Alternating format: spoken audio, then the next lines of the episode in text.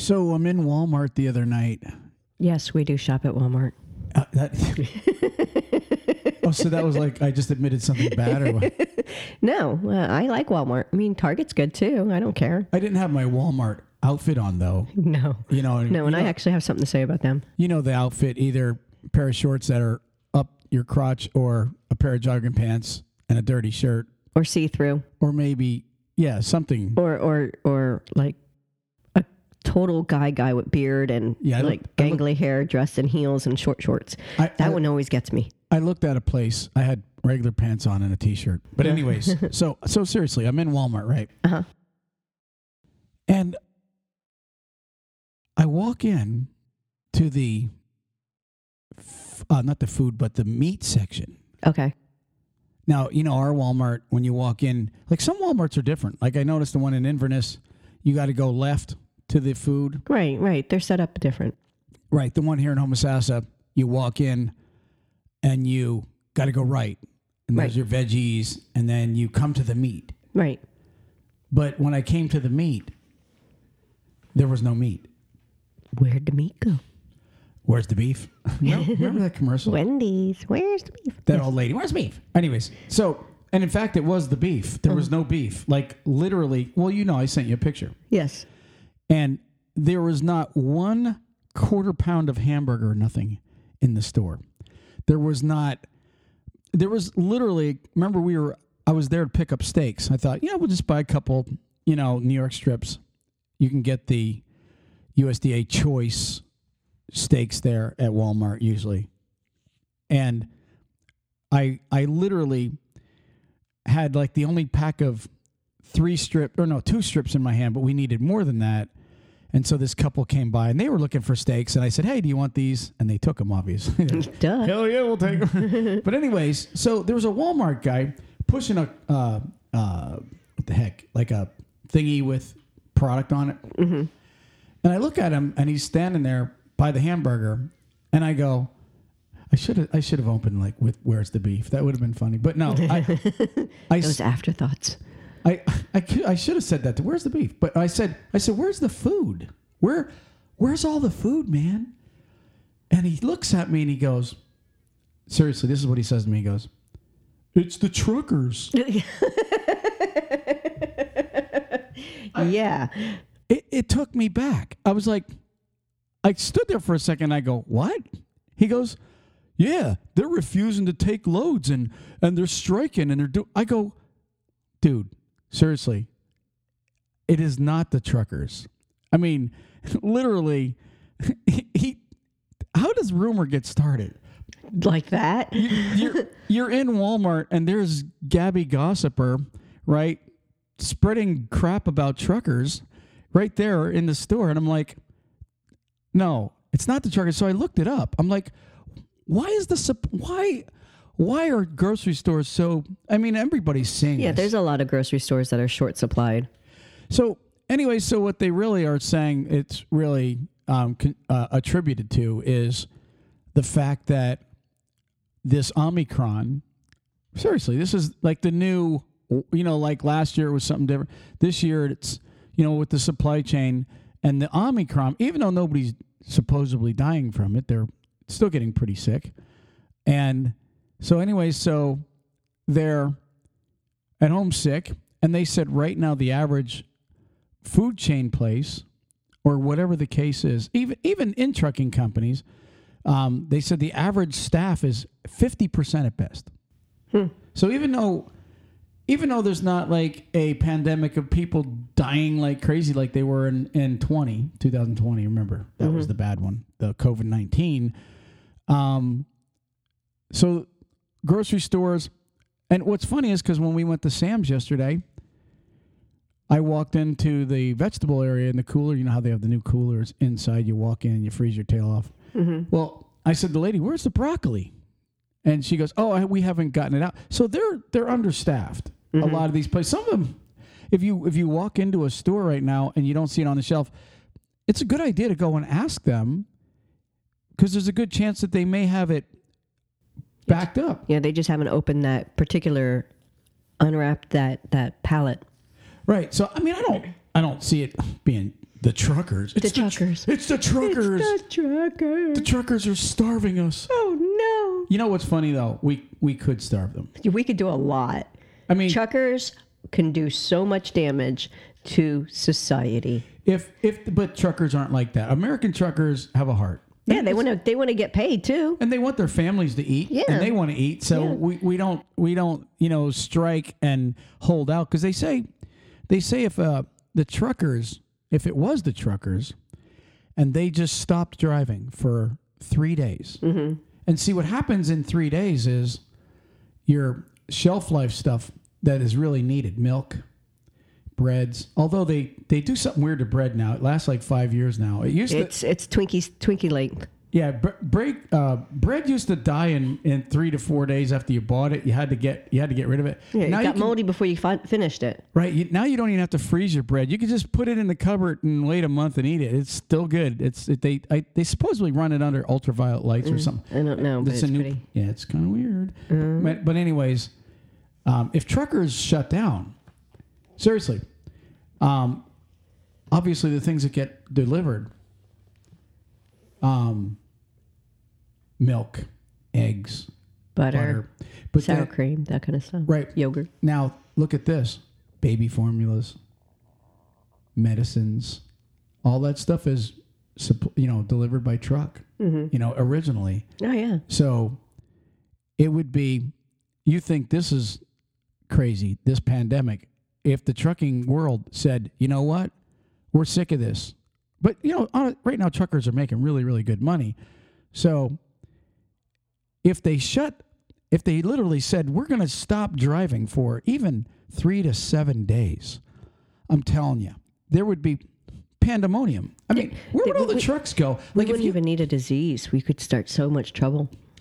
Right. Well, even think about this. Like if the trucker said, "We're not going to drive anymore," there's millions of them on the road, right? Nobody ever. Th- I'm I'm thinking of this. Where would you park all the trucks? There there wouldn't even be room to park them if they just stopped them because you know we rely on a lot of them to keep going. Mm-hmm. There's they they have a hard time now parking in the truck stops. If if they said, "All right, that's it," every trucker agreed, which that'll never happen. Where every trucker agreed. that wouldn't never happen, but also it would be really cool if they could do like national trucker vacation and they all have off for like a week just to show people what they really depend on when it comes to the truckers.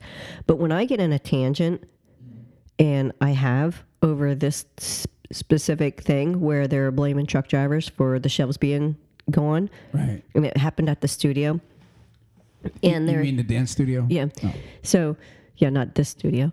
So at the dance studio, one of the, the someone was saying about how with the costumes because our costumes were not coming in, we had to do like a mass quick order of costumes, and it threw everybody kind of out of their their usual sequence.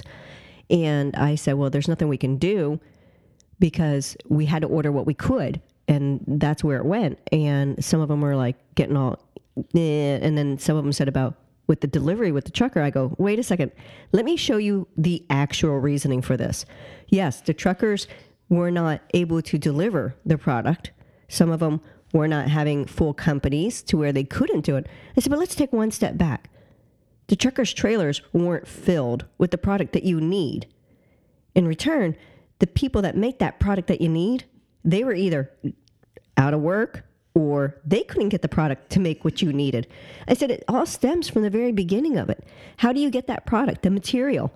Well, that material comes from somewhere, and then that material goes to another place till they sew it together, and then that goes to another place where they do more stuff, and then it gets to the trucks, and then it goes.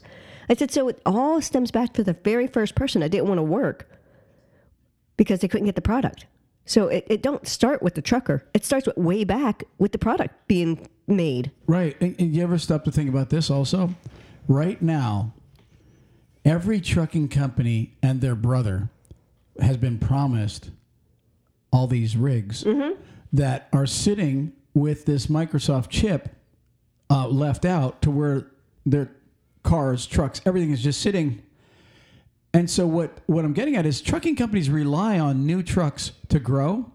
And so w- with parts and everything being backed up, like say you say you have 50 trucks. Well, there's a good chance if you have 50 trucks in your fleet that maybe 5 of them are down with parts that need to be, you know, that are waiting on order, all mm-hmm. kind of knock sensors and everything, mm-hmm. or or they had to rob it from another truck to keep that one going. So mm-hmm. either way, a lot of companies have actually shrunk. A lot of people don't realize a lot of companies right now are a couple percent down because they they like I said they rely on new trucks every year coming in or used trucks and the the supply chain is just not there. So that's affecting trucking, but you mm-hmm. can't blame the truckers. I mean, No. that's to me is like The only truckers that we can blame are the ones that don't want to actually go out and work. I mean, that's not us blaming them. That's their choice not to go out and do the physical work. And that's what I had said to the, the people that when I was telling them about the studio, at the studio, I said, you know, if you want to blame people, blame the people that don't want to go out and actually make the product.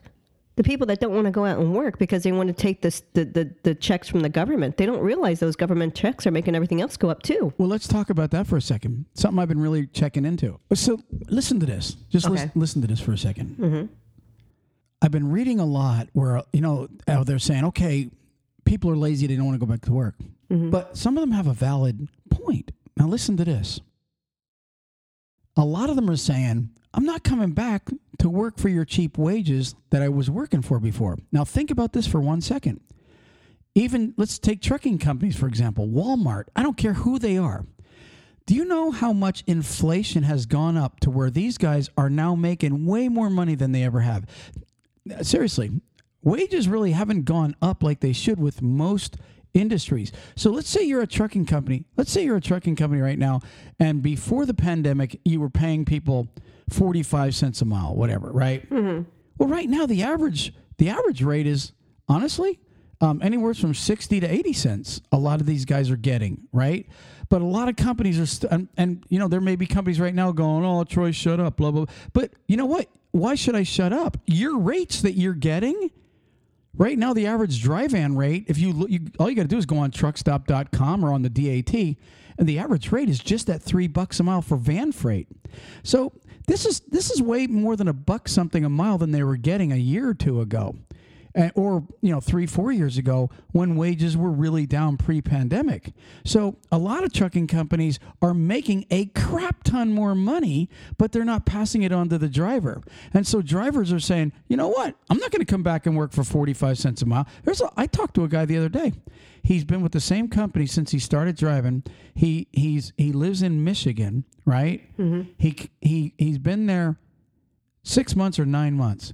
He's at 46 cents a mile 46 cents a mile. He's over the road. Guy runs three to thir- right between three and 3,500 miles every week. Can you really blame a guy that doesn't want to go work for that Michigan company, okay, that's offering experience? I mean, I know six months or nine months or whatever he has is not a lot of experience, but still, there's a lot of companies right now paying more than that for students. Well, there's there's I, that's going across everywhere. I mean, the medical field itself. I mean, they're bringing in people to fill spots, and they're paying those people huge bonuses. I mean, there's some that are getting three to five thousand a week. But I'm not talking about those, Ruth Ann. No, I'm, saying that about- they're doing it all over. Is what I'm trying to say. And what a lot of people are saying is, pay the people that are with you now. Stop paying these outrageous rates to bring new people in. Keep you know, pay the people that are loyal to you right now and working. Right. And and I see what you're saying there. A lot of them are retooling and, and but what I'm getting at is there's a lot that are not. Like Yeah. for example, if you're just a regular Joe worker, right? Just say even Burger King. Now I know people get insulted when they hear that Burger King people want more money, but those guys get usually 25 30 hours they get no insurance and you want them to come in there and and work but guess what if you go to McDonald's or Burger King and order a meal for you and a couple people that's like 30 to 50 dollars now Yeah, it's getting outrageous. Okay, so so where why can't they pass that on to the to their workers? Now that inflation and you've upped your damn Whopper and your your Big Macs, why can't you pass it on to your workers? So that's why they don't want to go back. They're they're begging. I'm reading this. They're begging these guys. You know what they're doing over in Daytona area right now? They're taking McDonald's workers. I think it's Daytona or St. Augustine. They're advertising pay pay next day. So every day you work, you actually get a check the next day. There or they'll put it on your card. So you don't even have to wait. There's no waiting for your money. That's how desperate they are. But They still aren't paying these guys what they're worth. And like I said, you get a, a whole drive through of people in a day. What do you think a Burger King or McDonald's is taking in now? They're making a lot, but they're not paying the.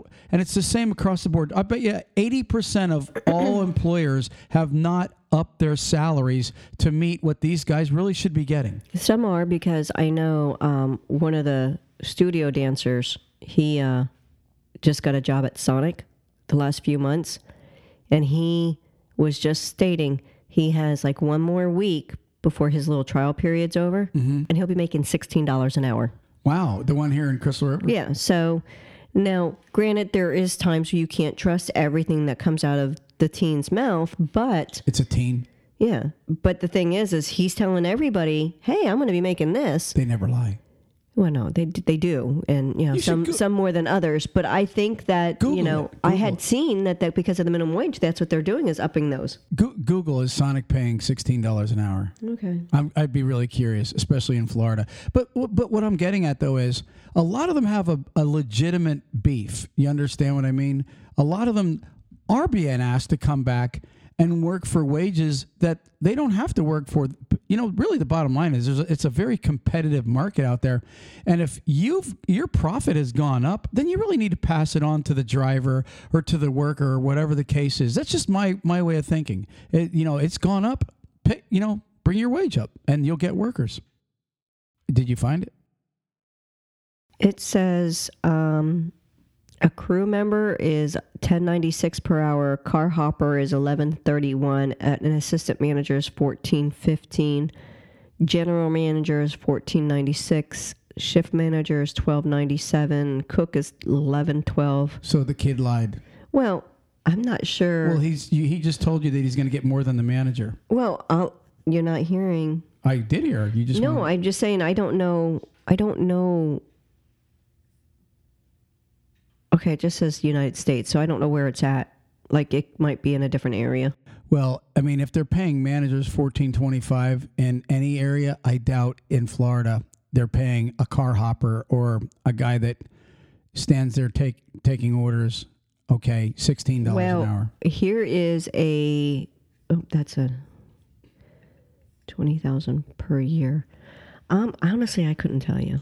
Right. Well, all I'm saying is, and great for that kid if, if Sonic's paying him 16 bucks an hour. And and I'm gonna we're gonna move on here in a second. All I'm saying is they kind of have a little legitimate beef. Um, you know why people aren't going to work, why the supply chain is down. Um, but we sure can't blame it on the truckers because we already know that these guys are running hard, making deliveries, and uh, I I just don't see it. The only way it's the truckers' fault is if they don't have freight to haul. Mm-hmm. Okay. No, it's true. I mean, they have to have the freight to be able to move it and the equipment to move it with. So let's move on. That was my Walmart story. Okay, so I wanted to tell you I had something to go with the Walmart real quick. Go ahead. So, you know how you see people walking outside with masks on for no apparent reason or driving their car with nobody in it but themselves with a mask on? Yes. I am now going to consider them Walmart people. Okay. You know how they always dress like really crazy? That right now is the same category to me. Walking down the open aired street with your mask on with nobody else around you is a same concept of dressing like that person that gets posted on the Walmart crazy stage. Well, just you know what? Before we move on, let me just say this. I seen a lady and her husband the other day. They were walking in Walmart. They had their groceries. They had their masks on, and then they had their dog sitting in there with their groceries. Yeah. So they're trying to they're trying to they're trying to be germ free, but they got their dog sitting in their groceries, walking around in Walmart. I mean, a, a little bit. Um, It's so crazy. I mean, hello, your dog just walked across the concrete in the grass that has and it probably might have who eaten. It, knows what. it might have eaten its own poop earlier. You never know. Those those those dog, the dogs are weird like that. D- dogs are really disgusting. You know, even though you think your little Fifi is um, this little baby, like people treat it, this is daddy's little baby. You know what? Your little baby eats grasshoppers and poops in grass. Hey, my little baby would chase anything. Yeah. Okay. Let's let's move on. Okay. Let's get into some trucking stuff. You know what? Today I've just got a couple things today, Okay. uh, and and this is going to blow your mind. You, you remember that the guy? Um, I have his name. I can't remember his name. It's uh, but I don't see it. I'll I'll have it here in a little bit. Um, anyways, the guy that got arrested for killing those people in Colorado, the trucker came down the mountain. He got Yeah, yeah, the one that got the the 100 110, 110 years. and yeah. then it backed out. well, yeah, he's only doing 10 now. Well, I've got. Are you ready for this? Yes. I obtained part of the deposition that the trucking company, okay, I think they're called um, Castellano 03 or something. I, I'll, I'll give you the name of the trucking company itself. But, anyways, they, they went and deposed her. A lawyer did. You know what a deposition is, right? Yeah. So she had to do a deposition with this lawyer in 2019 after after the uh, Agu- I think his name was Aguilera or something like that. After he got arrested for killing those people, so I have part of the deposition. I have some an arbitrational sheet that we obtained also that I'm going to read out with the fines and the stuff they were charged with, which will kind of blow your mind. I mean, literally, because I, keep saying that it shouldn't just be the driver paying for this this this the price that he did. He was a new driver you know blah blah blah. But anyways we're gonna get into that. Um, i have a, a little story on a driver that was dui and killed a cop uh, this past week. He's in a lot of trouble. And that's all i've got on talk cdl today except just hanging out with you ruth Ann. so let's move I got on some stuff. let's move on and and uh, how about we uh, talk about our first sponsor today how about jj keller the trucker secretary you call them Yes. they organize you. It's like it's like hiring your own personal staff for really pennies on the dollar. I'm serious. They're they're very great to have around if you're looking to become a new company. JJ Keller at 888-601-2017 can help you and I promise you they'll be your secretary, your best friend. You'll know that they're worth their weight in gold. 888-601-2017. Moving on, Ruth Ann. Are we ready? Yeah. All right. Blow my mind. Well, how about how about we talk about about that? Let's let's get right in. Well, let's talk let's talk about that before we talk about the DUI guy. Listen to this. Trucking company involved in fiery and fatal 2019 crash in Lakewood was little more than a one truck operation run by a woman who consulted in neighbors, friends, and the internet before starting her business in Houston. So this is this was the uh, trucking company. Let me just read a little more. It says the company has largely avoided public scrutiny before and after the high-profile conviction of its one and only driver. They're saying that, but I, I looked it up on Safer, which Safer has them shut down. They're shut down right now. Um, but anyways, the driver's name was Rogel Aguilera Mederos. Okay. It, it, it says that they only had one truck, but you can actually still pull them up on Quick Transport Solutions. Okay. And the uh, company itself still shows up on Quick Transport Solutions with their DOT number. I have that all here. And uh, the company is called Castellano. That's C A S T E L L A N O 03 Trucking LLC. DOT number is 302 9296 in case anybody wants to do any kind of homework on them. But, anyways, this company, Castellano 03 Trucking, started their business in Houston. Zero trucking knowledge, zero trucking experience.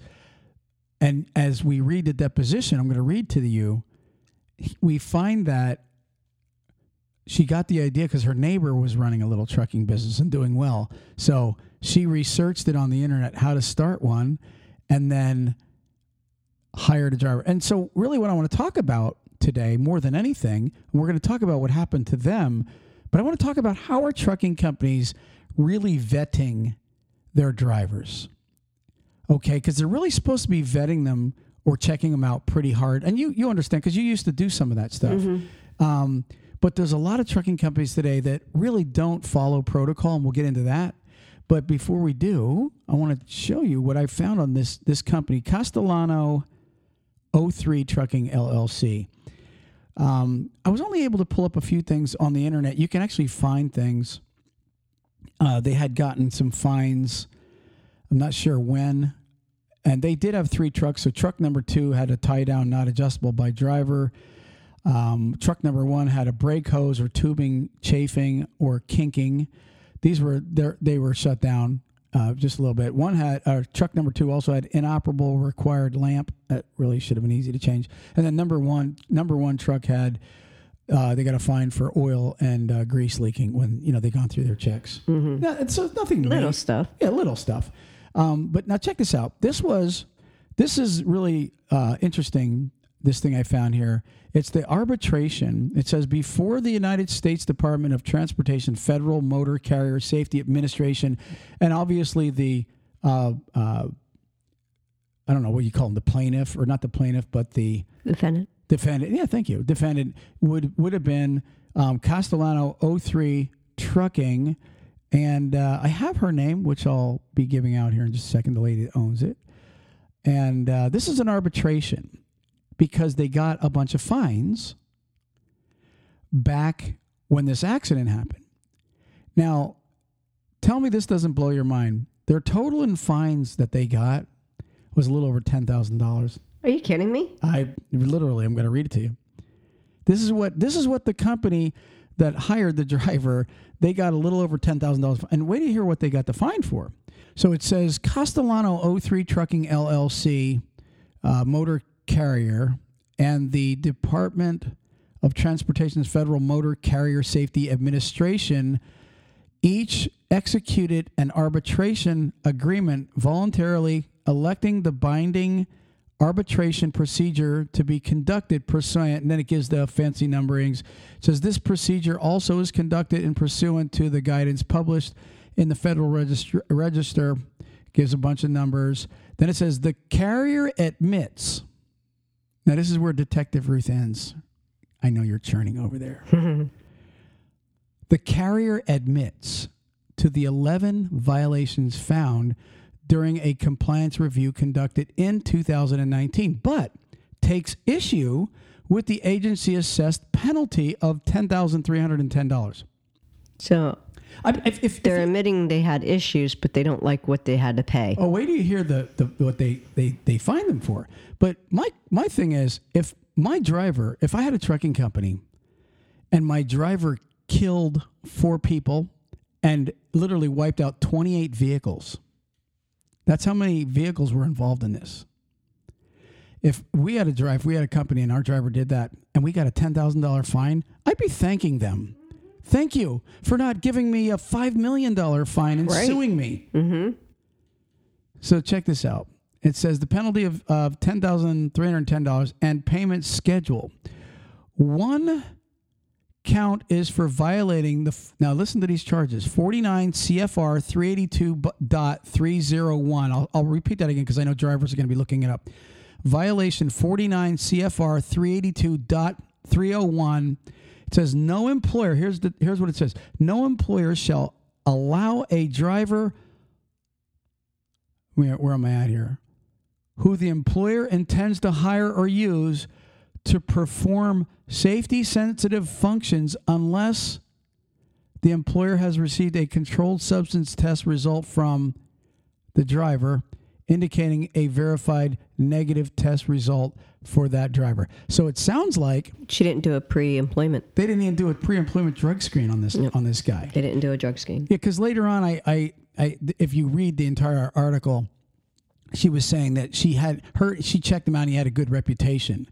So, but you know, it's like you still got to comply. This is why one, she got one of her fines. Now, I'm just saying allegedly because I don't know, you know, if that's exactly meaning that, but it sounds like that's exactly what it's talking about. Um, next thing it says 10 counts are for violating 49 CFR 395.8 uh, uh, then it says parentheses E parentheses one. No driver or motor carrier may make a false report in connection with a duty status. Examples of these counts involve driver reports indicating that driver was in a vehicle's sleeping berth, although at such times the driver was in the uh, in the driver in driving the vehicle. So he was lying on his logs. Basically, yeah, exactly. Uh, it says the penalty for the first violation is four thousand one hundred and ten. I'm sorry, four thousand seven hundred and ten dollars. For each of the ten violations of the second provision, the penalty is five hundred and sixty dollars. So, here let me let me just finish. It says a total for these was 5600.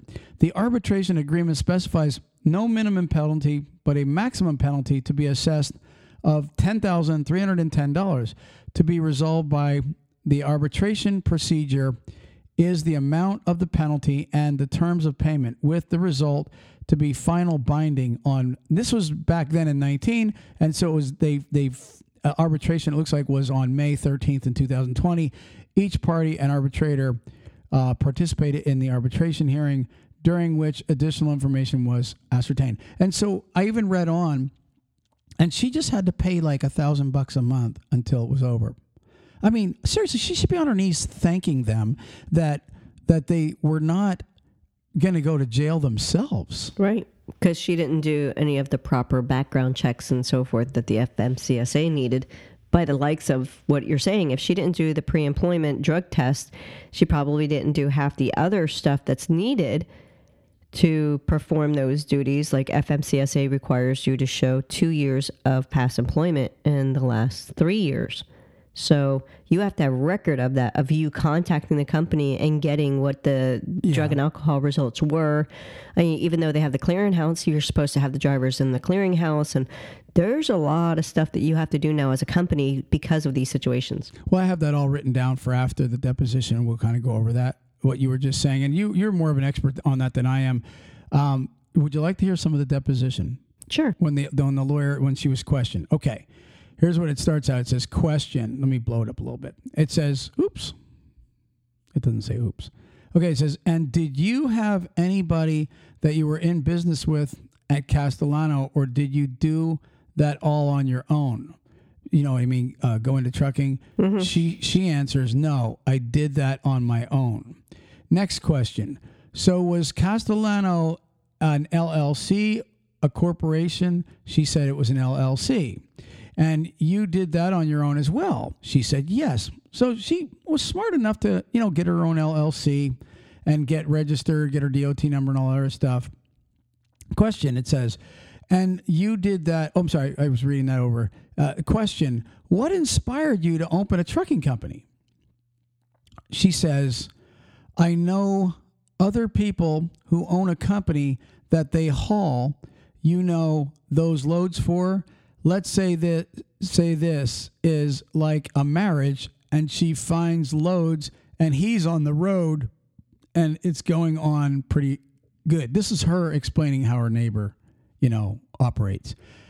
Next question. Um, and was making good money and so thought you could do it also. So they were making good money, your neighbors, and this is what you thought. And she said, uh huh. And uh, a lawyer says, well, could you say yes or no? And she she replies, yes. Next question. You said you had a friend who knew about the laws. Uh, her answer, no. They have a company the same as me. They open it. Next question. Who's this friend? She says, It's a friend that we have that the same on the same street where I live at. They closed that actually. So the friend's trucking company was closed down by the time this deposition went on. Mm-hmm. Question. So they are a neighbor. Her answer.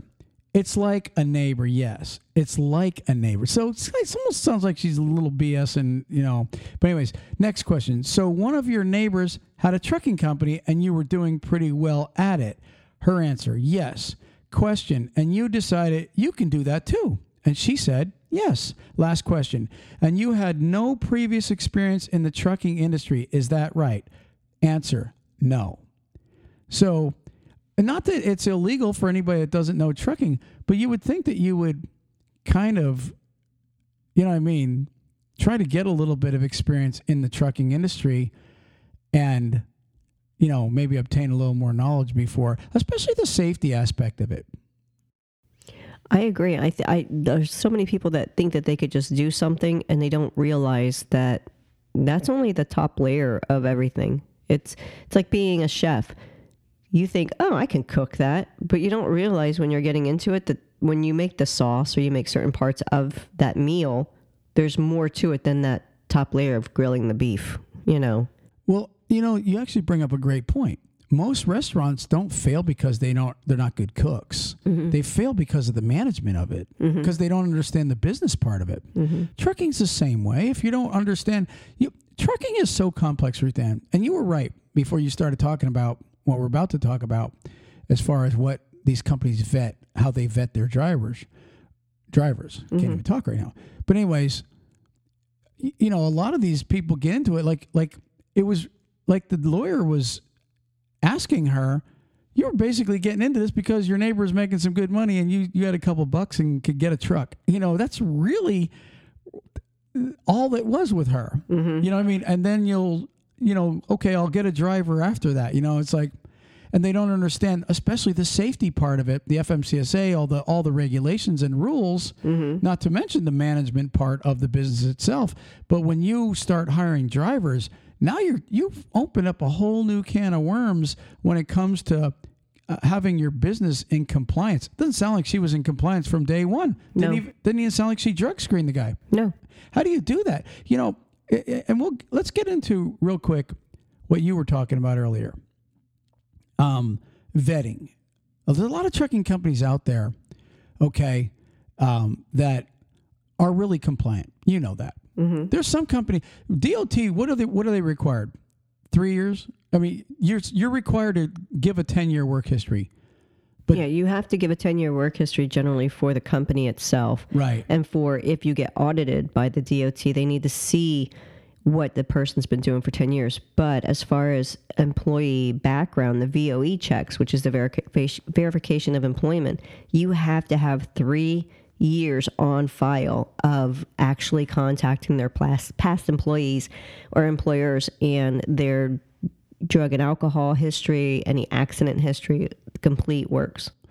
Uh, and and what I was told by a lot of safety directors, the actual rule of thumb is they have to actually have three documented attempts for Right. each pa- for when when a driver puts say a driver ap- applies for a company and he has five jobs in the last three years 36 months mm-hmm. okay? So technically what's the we're, we're in february of 2022 so technically they would have to go back to february of 2019 mm-hmm. to be able to say we we we checked out everything for the last three years. Mm-hmm. Well let's say they call or you know let's say it's a small company and they have to call them and they say the company doesn't answer okay so now they have to document that that they, they attempted on this day blah blah blah Right. They have to- and time. right they have to legally they have to do that three times but most good companies that i know they will not hire that truck driver if they can't at least verif- verify what their insurance needs for them to hire. Like some will just BS and say, yeah, the driver has this amount of experience. This is what he put down in his application, but they're not really checking him out. Uh, um, apparently, it almost sounds like what she might have done. If she even did some of that. But with what you were saying about documenting, the reason that came about is because in 2007, when so many companies went out of business when the big crash hit, the FMCSA gave some leniency because a lot of those mom and pop shops that a lot of drivers worked at, there was absolutely no way to prove that they even existed anymore because drivers don't didn't keep certain records. That's why companies were like, "Well, did you keep any records? What about your old logbooks? What about this? What about that?" A lot of drivers weren't keeping them, so it made it difficult. The tax records, yeah, some of that stuff is always good to keep to show that on your tax return you put truck driver, but it's not enough of it anymore. And that's another reason why the clearinghouse became a factor, is because if every company has to be part of the clearinghouse, we at least have a way to document that the driver had the pre employment and during his employment, the drug and alcohol testings that's requ- that is required by the FMCSA. When you have a company, like say we had a trucking company, something happened to you and this is what happened with a lot of them is they had him for so long and then you know paul died because of whatever reasons. Well mom don't know how to do any of that stuff. So what happened was she had no way of verifying these truck drivers worked. They had nothing. The all these oil rigs all these oil fields where they had the the, the drivers coming in making bukus of money driving for these oil fields and then all of a sudden after two or three years they dropped well we couldn't get a hold of those oil field companies so we're scrambling trying to get these drivers to still be able to work and use their cdl when we can't get a hold of any of these companies FM, FMCSA gave us a little bit of allowance, but it's still not enough enough because the insurance then doesn't, you know, like if you worked for an oil field company for three years, I made the contact three times. I I document it. I do everything I can to show that you provided some information that you've worked for this company. But if we don't have enough information for the insurance company, there's nothing we can do. Even though the FMS the FMCSA said, okay, you have enough documentation. You did everything you possibly could to get this driver to keep working again. He's got no records on his PSP or anything like that that anything bad was about him. But the insurance company says, it's not enough for me, buddy. I can't do anything. I, I was talking to a guy the other day that owns a small company in Chicago. Really nice guy. He has like 20 trucks. And he said his big thing is if he can't get a hold of anybody's employers, but he can see a bunch of inspections on Mm-hmm. his PSP showing, and, and of course, good inspections showing Right. this guy, okay, he's not lying. He was with the company, he's got good inspections. Um, he said, listen, I'll give that guy a chance, okay, if I can at least show. You know, I mean, pull HireRight and at least see, okay, even though the company's not getting back to me, I could see that he was there. Right. The only thing is, obviously, like you said before, you have to also get a negative drug result for the mm-hmm. past three years. Mm-hmm. But if the companies won't give you that, you have no choice. But at least you vet it into it enough to where you can physically see on on PSP. This guy was driving for that company and he had good inspections. This guy was working for this company. It's on their higher rate. Whatever the case is, at least they can use that if they were you know something were to come back to them later. But if you don't actually physically get a, a in fact most companies they don't even want to hear it over the phone anymore.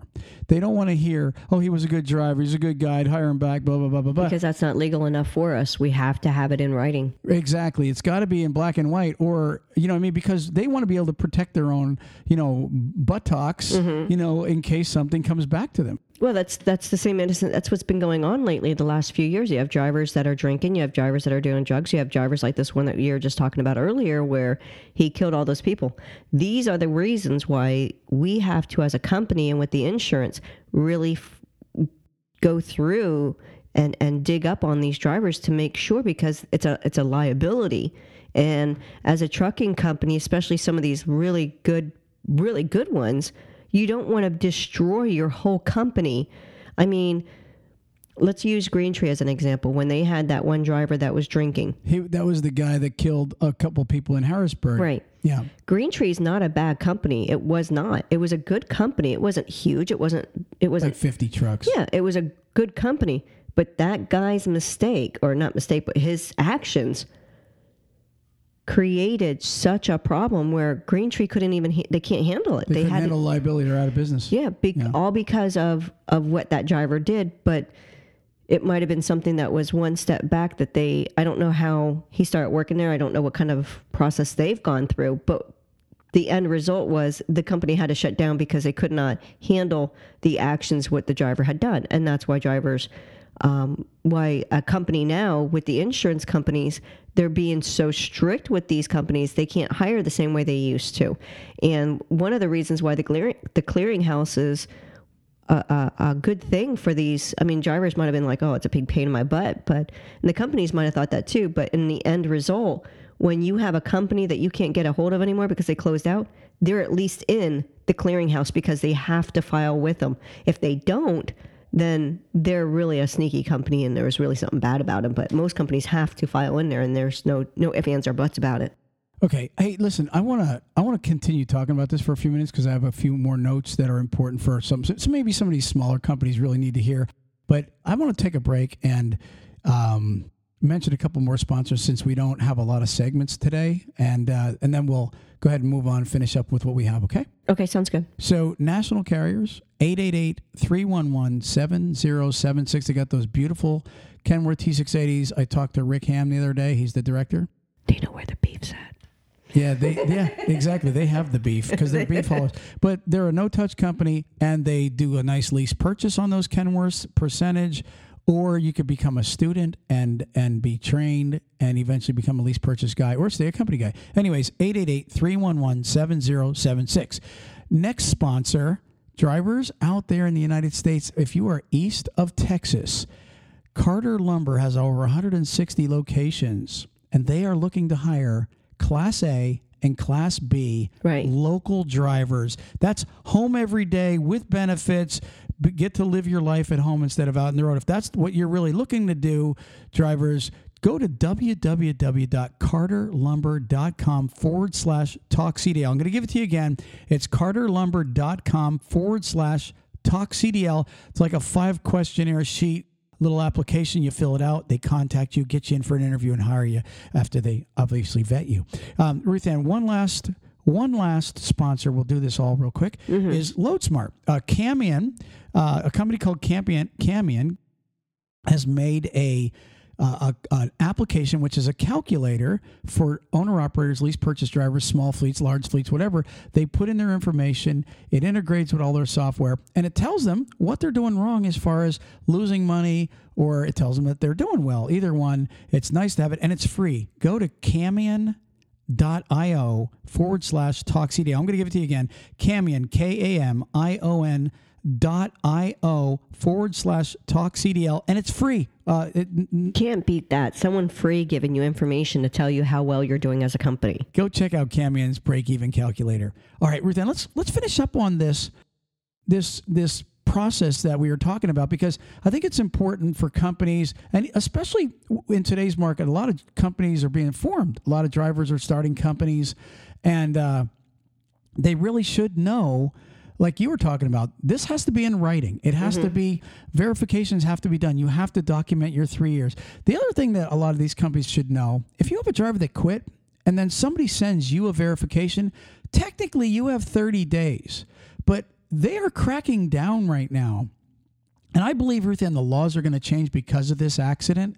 And if you look at this company, uh, Castellano, um, what Castellano 03 Trucking LLC, getting away with a $10,000 fine when apparently, uh, look at the list of things they were fined for. I, I personally think that they should be involved in in. Uh, I hate to say it, but it almost sounds like they probably should uh, have a little lawsuit on their hands. What do you think? Uh, they might be. I mean, we don't know what's going to happen yet. I mean, the people that that they could still go after them, the people that were injured and killed, you know, those families, and even Civil. even yeah, and even the uh, the government could still end up coming back at them, the state, for the actions because they did not do everything properly. They could still go and do more. So I wanted to give out the owner's name because I was talking about the trucking company. We mentioned the driver. I think it's only fair that we give out everything. So Castellano 03 Trucking LLC was formed by a, a, a lady named Yaimy. That's Y A I M Y. Yaimy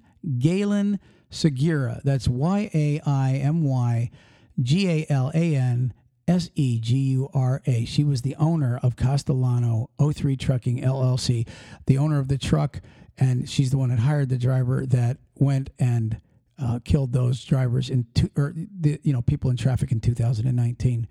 So anyway, so just a couple more points I wanted to point out. Um, This is also good for people that are new to the industry.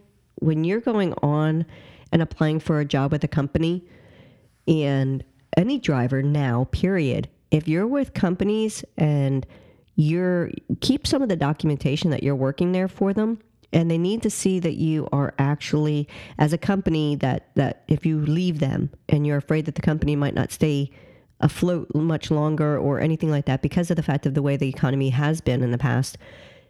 Keep records of uh, where you've driven. Copy something like your toll slips or something something to prove. Take screenshots of your of your of your logs. This is all stuff that the companies need to prove that you work for companies. Just because you work for a company doesn't mean that you were a truck driver. It also doesn't mean where you drove. So if you're trying to apply for a job with a company that's that's working east of the mississippi and they need to show that you worked over the road you need to show that they don't know that you might have stayed just in the city of Tampa or something like that. They don't know that information. So this is how the the hiring process goes, and this is why it's nice to get a little bit more information. Protect yourself. Okay, I, I just want to mention just a couple more things that companies are required to run: the work, uh, the work history, mm-hmm. The motor vehicle record, and these are all things that they're really supposed to see before they put them in their truck. Criminal background. Not every company runs a criminal background. That's cool. But you know, I just I, I was talking to a, a director the other day. He said a guy was applying with them, and uh, he tried to make it sound like there was like he had this minor felony when they got it back, first degree murder, and it was in traffic where this guy blew a guy away out of anger, literally, and he did like twenty some years in prison. So without running his his criminal background, you know, you want to hire some guy that has a reputation of pulling a gun out in traffic because he gets mad and literally walked up to this victim and shot him in the head. This is what this guy was in prison for. So if you if they weren't running his criminal background, they would have never known. Mm-hmm. Okay, so you want to do that, and then your PSP. What's important about PSP? The CS the CS CSA 2010. I remember that it was called the CSA 2010. It was 12 years ago. It was in five states in the Midwest when they started this PSP and CSA 2010. What happened was they were starting to take every driver in, and the states were like Kansas. Um, uh, it was like Kansas, Nebraska, Iowa. It was those five of those states out there that were all connected. And they were doing, it was a five year experiment they started with, if anybody remembers this. What they were doing is anybody got pulled in for a, a, an inspection or, you know, or they even got a warning, even a warning for speeding. It would go on this new CSA 2010, which would become the PSP. And then what happened was they did this because they were doing it for, for one of the main reasons this all started was be pre 2010. Okay. The if you got pulled over in your tractor trailer, and let's say your brakes were out of adjust, you didn't get a fine, the company got a fine. You know, you see what I'm saying? Mm-hmm. They would find the company. Well, what they started by doing this, they started saying, no, this is going to now, this new CSA 2010 PSP was going to now be against the truck driver. You get a ticket for a mechanical ticket, it's going to be on your safety rating. But then also, what they managed to do was the drivers started saying, screw this. If you don't have good equipment, I ain't driving for you. It worked. It really did work because Mm-hmm. a lot of companies have stepped up and have really. Most of them have their trucks in compliance. Right. Where uh, pre 2010, they didn't, and a lot of times they didn't even pay the fines. Blah blah blah. It was just a nightmare. Right. So running your running a PSP report, maybe a truck driver.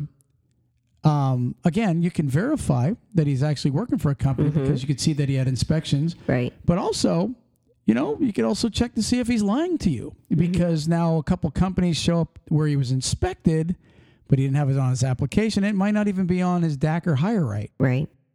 so psp is very important It also shows if the driver's doing his pre trips and stuff because if the driver's not doing his pre trips and doing his inspections the way he should when he does his pre and post trips, the company doesn't know, hey, my the brakes are bad until the driver says, fix my brakes.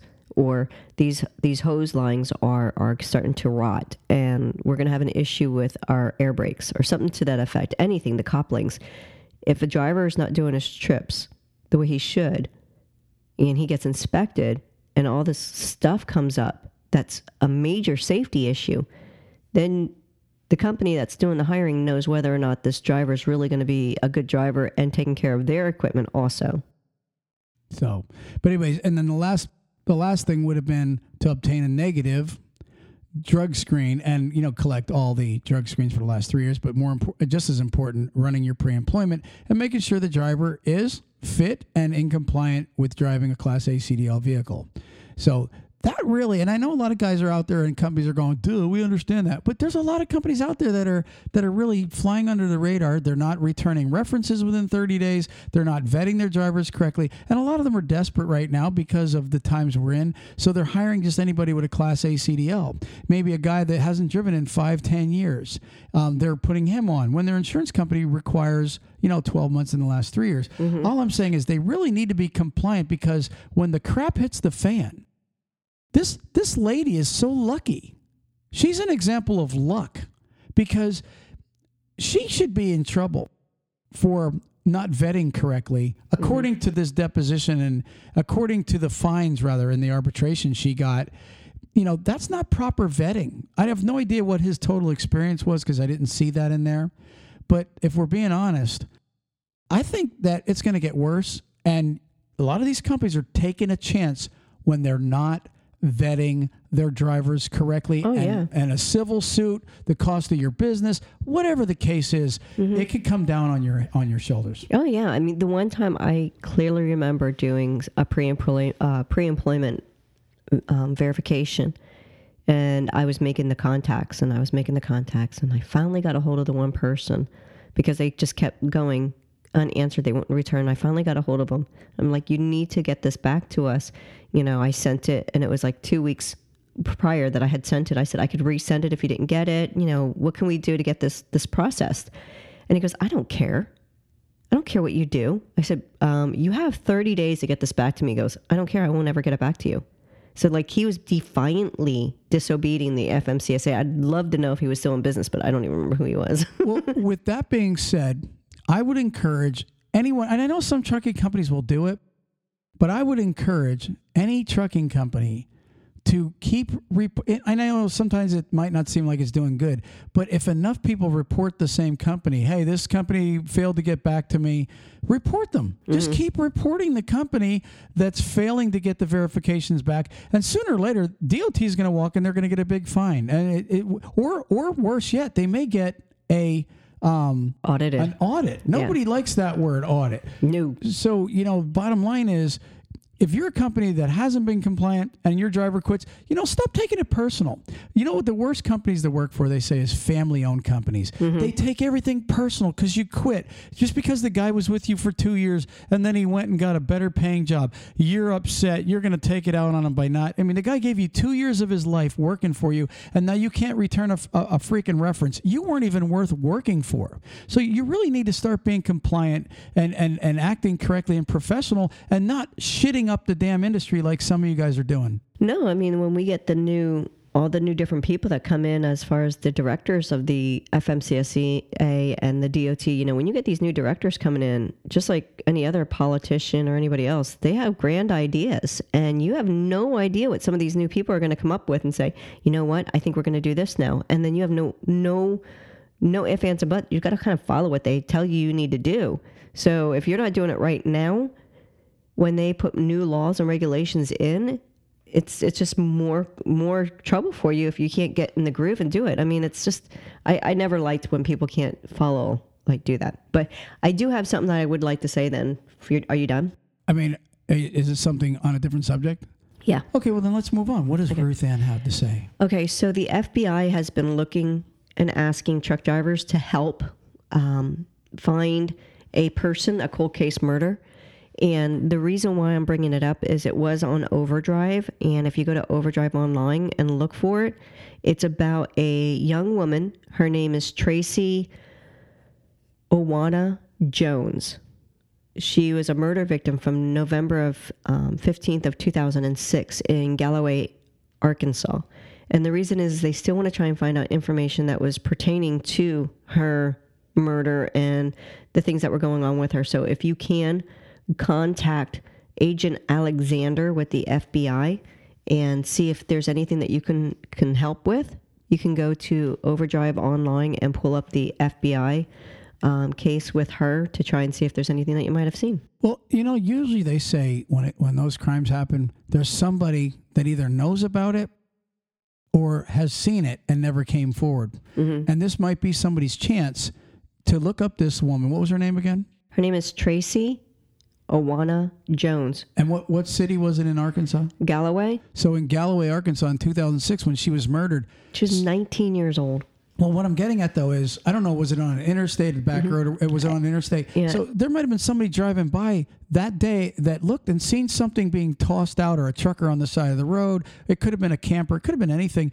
Uh, It that doesn't have to be a trucker that killed her. But what it could have been was you you you seen something and you thought to yourself, "That's weird. I don't know if I like that." I mean, it's almost like the phone call you and I got the other day. Remember that? Oh my gosh, yeah. That was weird because we're sitting there in the kitchen, and at two, like two days in a row, this lady calls you, mm-hmm. and she's like meant. sh- uh, You could tell she was like handicapped or something. And finally, I said to her, "Are you in trouble?" And she goes, "Yes."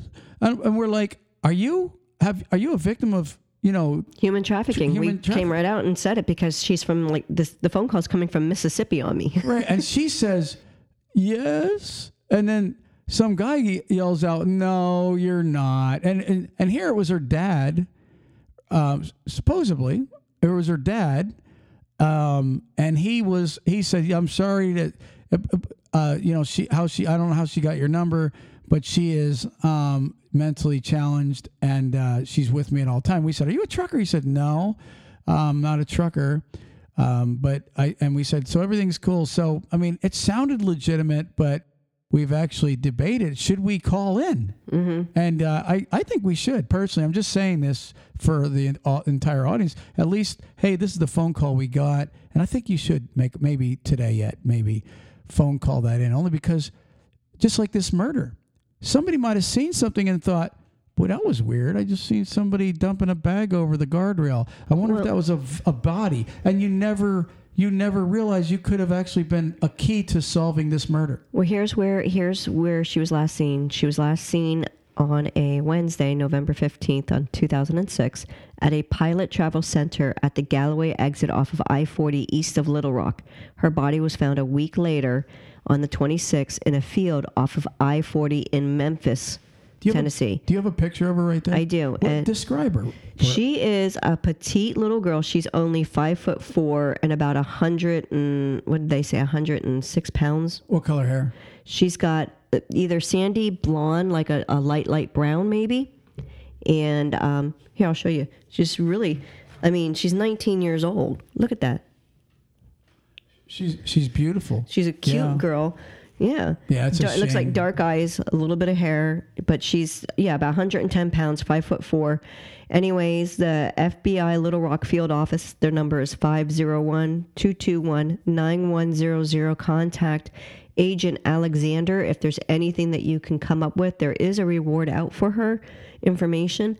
So if there's anything that you can come up with, if you can't um, remember the information, you could always go to the um, FBI and look it up there or on the Overdrive online uh, website and pull up the FBI seeking help of truckers. Cool. Very good article, Ruthann. Let's this last article. Trucker arrested. We're moving on. Trucker arrested for vehicular vehicular homicide. Vehicular. Yeah. No, I, I think it happened Monday. Um, this happened in Knoxville. It, um, it says semi truck driver Christopher Savannah was arrested after he failed to slow down for a rolling barricade on I 75. Basically, they had barricades set up because it says debris, but when you look into it further, there was a ladder on the interstate. Hmm. Like, and some some utility truck or whatever probably lost the ladder. So they put a barrier up instead of just getting the ladder out of there? Well, they they they needed to like I guess probably move people over. So because it's an interstate, it was on I seventy five. So people are doing you know 75, 80 mile an hour. So the, anyways, it says Savannah struck and killed Deputy Sergeant Chris Jenkins. He was Sergeant Jenkins was actually he was the barricade. however you want to call it. I mean, it says um, Jenkins, who was removing debris or a ladder from the road. Tennessee Highway Patrol had a list of warrants for the driver, which said he was under the influence of marijuana. So here's a guy, he's all stoned, and he's driving a track trailer. It says Savannah was charged with vehicular homicide by intoxication, vehicular homicide by recklessness, reckless endangerment times two, DUI, simple possession, possession of a handgun under the influence, possession of drug paraphernalia, and other traffic charges. This guy, I mean, obviously they threw everything they could at him, but my whole point is it's it is not worth you ever see that commercial even buzz driving is drunk driving mm-hmm. it's Yeah. not it's not worth at all you know to have anything in your system even though you know many people can have a beer or probably even smoke a joint and still be you know uh, coherent enough to where they feel they can drive Mm-hmm. but the bottom line is, all you need is somebody to run a stop sign. It's not even your fault. And you get into an accident and they see or smell something on you, you're in a lot of trouble. Yeah. I mean, it's even if you feel you are okay, your reaction time generally still is just a tad slower than you would have normally been. Sure. So, I mean, even because everybody knows, you know, if you have a drink, it's going to relax you in some form. Absolutely. So, even one drink, one shot, it's going to be that just enough to where your reaction time would slow down. So, even though you're not feeling like you're buzzed, you're still having, your body's still going to have some form of a reaction to it. And for all you drivers out there that are saying right now, I don't know what you're talking about. I've been doing that my whole life. I could drink a beer or two and drive no problem, man. I could smoke a joint and I could drive no problem. I've been doing it for 30 years, never had an issue. Well, I promise you, there's gonna you're you're you're you're it's almost like playing Russian roulette. You keep spinning that revolver. One one of these days there's gonna be a bullet in the chamber and you're gonna die. It's this it's the truth, Ruth Ann. You think about it. I that. agree. I agree. It's, it's just not worth taking, even if you don't hurt someone else. The fact that you're even doing it, and the person, like if the, if a cop comes up there, because someone did do the, they're the ones that caused it. They're the ones that walked out in front. Whatever the case might have been, it might have been that other person's fault completely. You're still going to end up getting in trouble because it's still going to be on you as one, the professional driver, but you're taking something, you're doing something that you shouldn't be doing while you're driving. And and and if we're being honest, um, every trucking company I know, if you have a DUI and it's over seven years, some are over five and some are over three, they will hire you. But they always ask one question: Was the DUI in a personal vehicle or was it in a commercial? And if you had a DUI, which this is what he's getting in a commercial and homicide, he's never and unless you find some junky company that's just starting up some lady don't know what she's doing I was going to say the same thing. i'm just saying though that you you're pretty much out of trucking i, I don't even know that Find a new career. I don't even know. Somebody sent, you know how we get letters all the time. Some guy sent me a letter the other day asking me, "How can I go about getting my my license back um, uh, f- for a DUI?" And I said, I I wrote back to him. I said, "When was a DUI?" And it was like six months ago. I said, "Dude, you got at least three to five years Do your time. yeah, you got at least three to five years before anybody's even going to look at you because they can't. But when you have it in a commercial vehicle, you might as well just go, you know, figure out a new career. You know what I mean? That's Right. that's what it comes down to. That's so, anyways, prayers for the uh, um for uh, the sergeant's family. You know, I mean, he's a human being. Also, just doing. In fact, he was doing a job to get. I've seen cops, Ruth Ann. I'm going to tell you this real quick. I have it on video. Um, not long ago, I was driving on a back road over there on Stagecoach, and there was a big box in the middle of the road. Right? Yeah. Guess yeah. who's guess who's coming at? Guess who's coming towards me? A cop. Guess what he does? He drives around the damn box. He drives around the box and keeps going. I actually have it on video. It was a Citrus County sheriff. It's, I'm just saying that's what it was.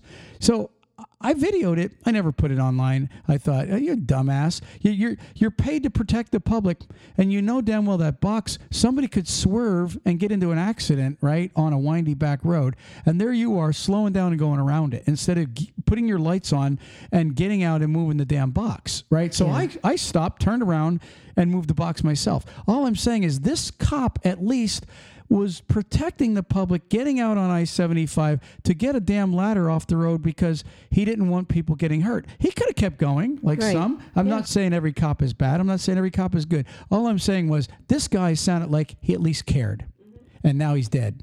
It's a shame. So, how about we move on? Do you have anything for us today in, in reference to a joke? And is the joke funny finally? I have lots of stuff, but before I move on to my joke, I want to say we are going to be working with Mets. We are going to be going to Mets this this March, and if you're going to register with Mets, use our code. Our code is E NEP18. N as in Nancy, E as in Edward, P as in Paul, 1 8. Right. NEP 18. Yes. NE, use code NEP 18. And guess what? If you do it, it's free. It's Yeah. a free, it's free to get in It's free to get in, if and you go through us. and what they're doing is they want to see how many people are going to attend MEPS or MEPS. Ugh. Mats. Mats. MEPS is the army. Army, it's a military. Mats, they want to know how many people that actually listen to us that are going to attend Mat, Mats. We are going to be, be able to be there. We're going to be um, walking around interviewing, talking to people, Giving out hats. giving some products we'll out. have our we'll have Talk CDL stuff on. You'll, you'll recognize. us. So come and see us. We're going to be there. Um, go. There's going to be a link that's going to be put on our Facebook page also, so that you can hit, click that link and it will take you right to the registration form. Also, Yeah, so register at uh, wherever the the link is going to be. But if you use NEP one eight as a code, yep. Promo code E NEP18. it's free for you. Stop in and, and meet us. We'd love to shake hands and and say hi to everybody out there. We get a lot of mail from you. We'd love to put some faces with the names Yeah. and, and the emails. Exactly. Exactly. Okay. So Moving on. the quietest place in the world. You know where it's at? Yeah, In the world. Minnesota. No. Okay, the quietest room in the world is in Minnesota. I've seen that. I read it online. But Nope. okay, what's where's the quietest place in the world? Building 87 in the Microsoft Redmond, Washington campus. Yeah. Yeah. So they developed, Microsoft developed this room that they consider the quietest place on earth. And the reasoning is, is because they wanted to see how much of that ambient noise, you know, when you're like sitting and you're doing something, and you can hear the buzz and the hum of the, the cables or the electronic going through it. Uh-huh. Well, they've created this room so that they could see how much of that noise is created when someone's, you know, working and doing certain things. So this room, it's any anechoic. I can't even pronounce it, but I'm saying that is that's the name of the chamber. And it was constructed with six layers of concrete and steel, which all rest on dampening springs in the floor to eliminate nearby vibrations. Fiberglass wedges are covered all over the walls and the ceiling so that it traps the sound waves and stops it. So the, the, the room itself, do you know like the decibels and stuff, like for noises and stuff? Right. Well, this the room is considered negative twenty point three five decibels. That's actually incredible. You know, they had they had this other one in Minnesota, and I, it was probably, you know, the one you just read probably is now the quietest, but this one used to be, and they said the average person can't go in the chamber for more than forty five minutes or they'll go insane because like your heartbeat sounds like That's what this is. bombs going off. Yeah, It, it said that you can hear. It says um, what's normally un, unaudible right. can now be heard, which is the rustle of the clothes, sounds like a roar of the ocean, and then your body creates its own soundtrack with the digestion. See, my stomach always is making funky sounds, like it will get loud. So you can hear all of this easily. And it also says that, like at an, an average rock concert, the decibels are 110 when you're there. So, and then to listen to gas or liquid molecules colliding with each other, that's negative 23. So, to give you the idea, then, at this room being negative 20.35, Crazy. just, blow your ears I kind of got like chills, like creepy chills. Like, I would never want to be in there because I don't want to hear my heartbeat and the blood flowing through my veins. I don't want to hear me breathing. You know, I don't want to hear all that stuff. So, it's just like, That's craziness. I would not want to hear your fart in that room, that's for sure. Oh, that would sound like a nuclear bomb. All right. Hey, so you know what? We are actually at an hour and 12 minutes right now. So why don't we move on? What did one pickle say to the other when it didn't get its way?